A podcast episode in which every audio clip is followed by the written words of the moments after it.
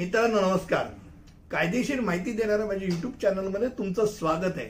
आणि आज आपण ज्या विषयावरती चर्चा करणार माहिती करणार आहोत तो आहे एमपीआयडी ऍक्ट, म्हणजे Maharashtra protection of interest of depositors act. आता ठेवीदारांच्या हिताचं संरक्षण करण्याचा हा कायदा आहे। खास करून आर्थिक आस्थापनांमध्ये अनेक वेळा घोटाळे आपण ऐकतो की बाबा एक फलाना फलाना कंपनी आली, त्यांनी लोकांकडून पैसे गोळा केले आणि कंपनीच गायब झाली, कंपनीचा गायब झाला, कंपनीला डायरेक्टर पैसे घेऊन पळाला।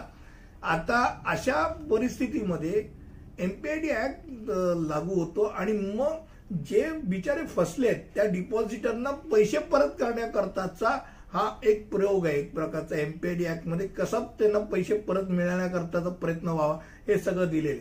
आता हे हिताचं संरक्षण आहे आणि खास करून महाराष्ट्रातील ठेवीदारांचं हिताचं संरक्षण करण्याकरता म्हणून Maharashtra protection interest depositor act आहे, एमपीआयडी ऍक्ट ज्याला म्हणतो।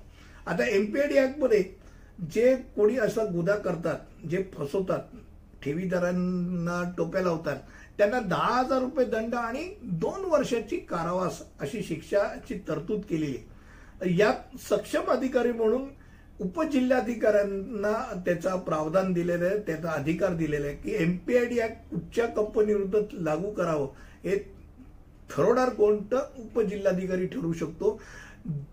याला जामीन नाही, पटकन जामीन मिळत नाही। म्हणजे एमपीआयडी ऍक्ट खाली समजा धरून चला की क्ष व्यक्तीला अनेक ठेवीदारांनी त्याच्यावरती आरोप केले की या व्यक्तीने आम्हाला टोपी लावली, पैसे घेतले आणि आम्हाला काहीच देत नाही, आम्हाला आश्वासन दिलं आणि काहीच दिलेलं नाही।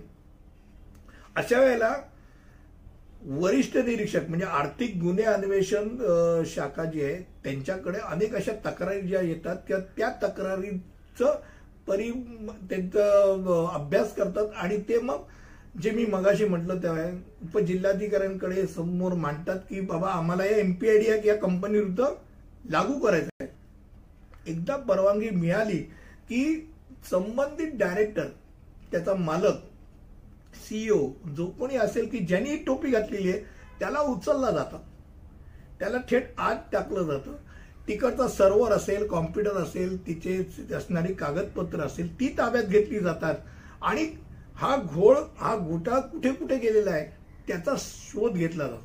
म्हणजे उदाहरणार्थ समजा मालक आहे, बऱ्याच वेळा असं होतं की तो मालक दाखवतो माझा धंदा हा आहे आणि पैसे वर्ग करतो भलतीकडेच, ते कुठे गेलेले आहेत पैसे त्याचा सगळा शोध घेतला जातो। अशा कुठच्या प्रॉपर्ट्या घेतल्या त्या सगळ्या प्रॉपर्ट्या अटॅच केल्या जातात आणि त्या अटॅच करून कोर्टाच्या परवानगीने त्या विकल्या जातात, लिलाव केला जातो आणि ते पैसे मग ठेवीदारांना एक एक करत दिले जातात।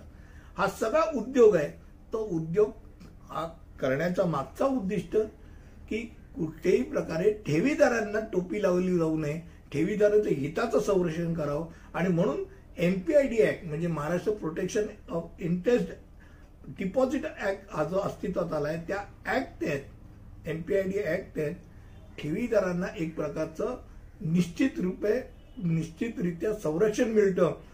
घाबरायचं कोणी, जे टोपी लावतात, जे असे फायनान्शियल इन्स्टिट्यूशन किंवा लोकांना आकर्षित करणाऱ्या अशा योजना जाहीर करतात आणि काहीच देत नाहीत, त्यांच्याकरता एक प्रकारचा लाल झेंडा आहे, एवढं लक्षात ठेवा। आणि आज आपण फक्त सीमित होतो की एमपीआयडी ऍक्ट म्हणजे काय।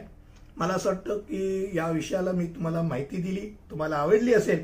असाच कुठचा तरी नवीन विषय घेऊन तुमच्यासमोर परत पुन्हा येईन। पुढच्या विषयापर्यंत इथेच थांबूया, इथपर्यंत धन्यवाद।